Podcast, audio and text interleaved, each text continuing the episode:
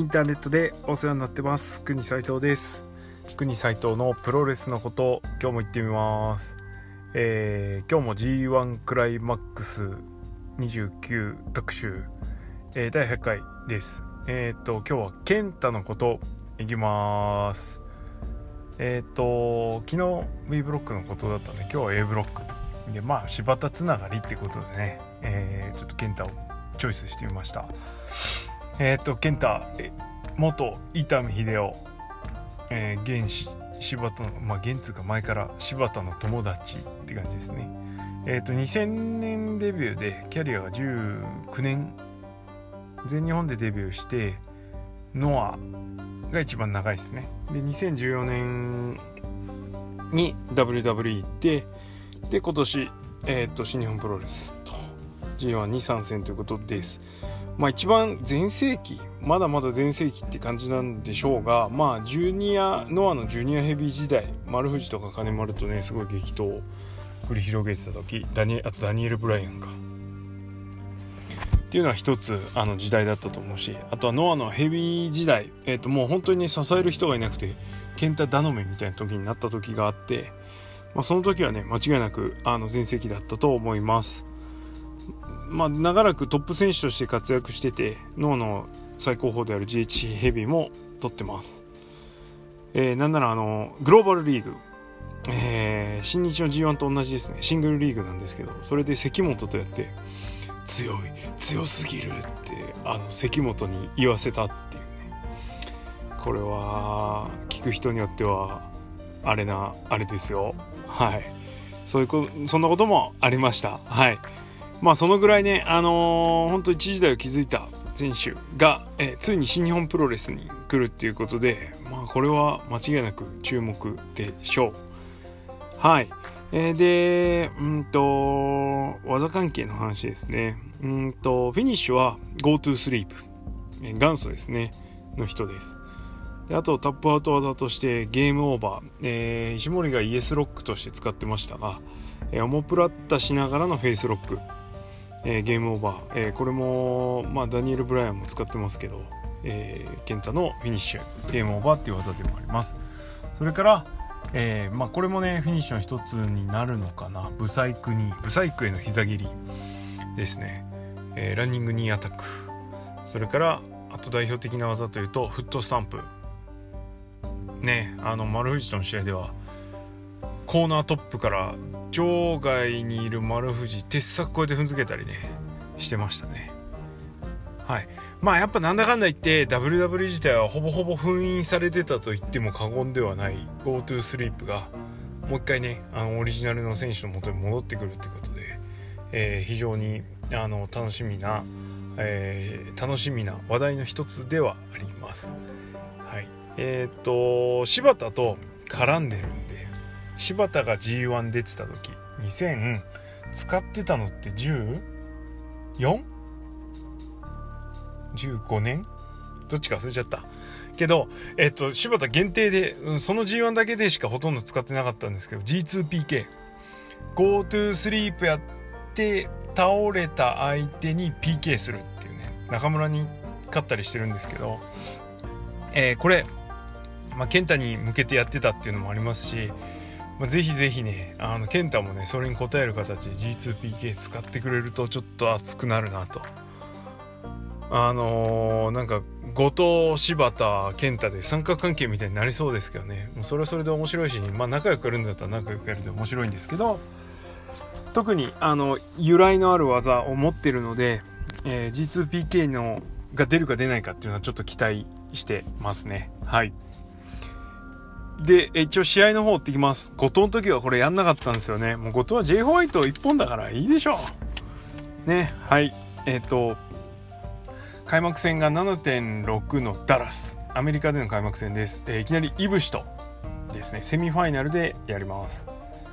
えー、それから7月14日大田区で、えー、棚橋とやります。これメインいきなりドンドンとね、ビッグカードが並んでますね。開幕2連戦。で、えー、7月19日、後楽園でランサーチャと第5試合。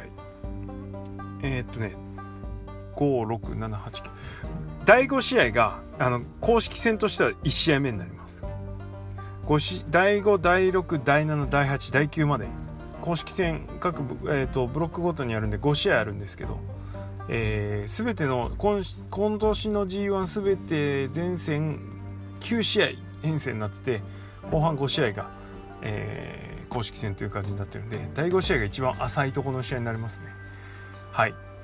アーチャーとは一番浅いところで勝負する感じです、えー、それから7月の20日後楽園、えー、ではイービルとこれ第7試合ですね。セミ前。で注目はここですね。7月27日愛知県体育館で岡田和親と棚橋もそうだし井伏もそうなんだけどやっぱ岡田との試合っていうのは注目っすよね。岡田がもう完全にトップ取ってる時にえー、反対側で脳のトップ取ってたのが健太なので、えー、もういくら脳は離れたとはいえねそれから少し時間が経ったとはいえこの2人の対戦っていうのは非常に興味深いです。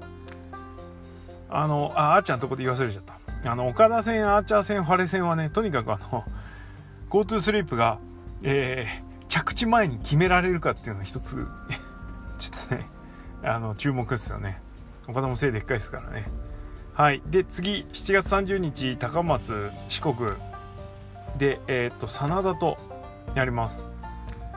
えー、セミファイナルなんで第8試合。セミ第8試合ですね。これあんま興味湧かないんですよねなんか。なんだろうなふーんって感じになっちゃう。ビッグカードなんですけどね。セミだし。はい。で8.3大阪ではファレと、えー、第5試合。でやります。うん。で8月7日浜松。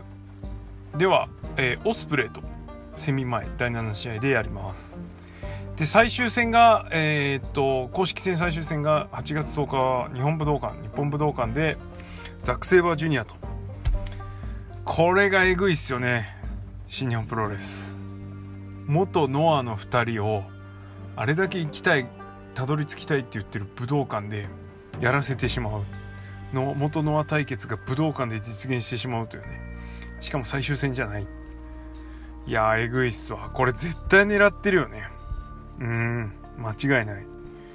これは狙ってやってるカードですね。あの星取りとかじゃなくてもう単純にもうノア対決を武道館でやるっていうのはもう間違いないでしょ。これわざとじゃなかったら逆にわざとじゃなかったら逆に誰が考えてるのか知らないですけど試合順とかマッチメイクとかこれ下手っぴですよ。これそれを意識してなかったらたまたまだったら下手くそです。でも絶対たまたまじゃないから下手くそじゃないです。ね。はい。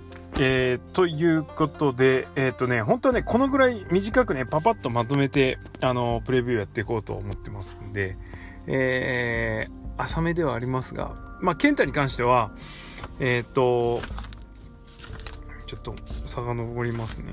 うんと、と、と、と、と。A ブロック、あの、試合順でランキングつけた中では、えっ、ー、と、健太は、メインポイント入れると、4番手です。で特に序盤でビッグマッチがこうでかい試合が組まれてる、えーと、1戦目のいぶし2戦目の棚橋。で3456戦目で岡田と真田っていうねあのビッグカードが組まれてるんでここは、えー、注目ポイントです。はい。あのそれなりにやっぱり扱いはいい感じですかね。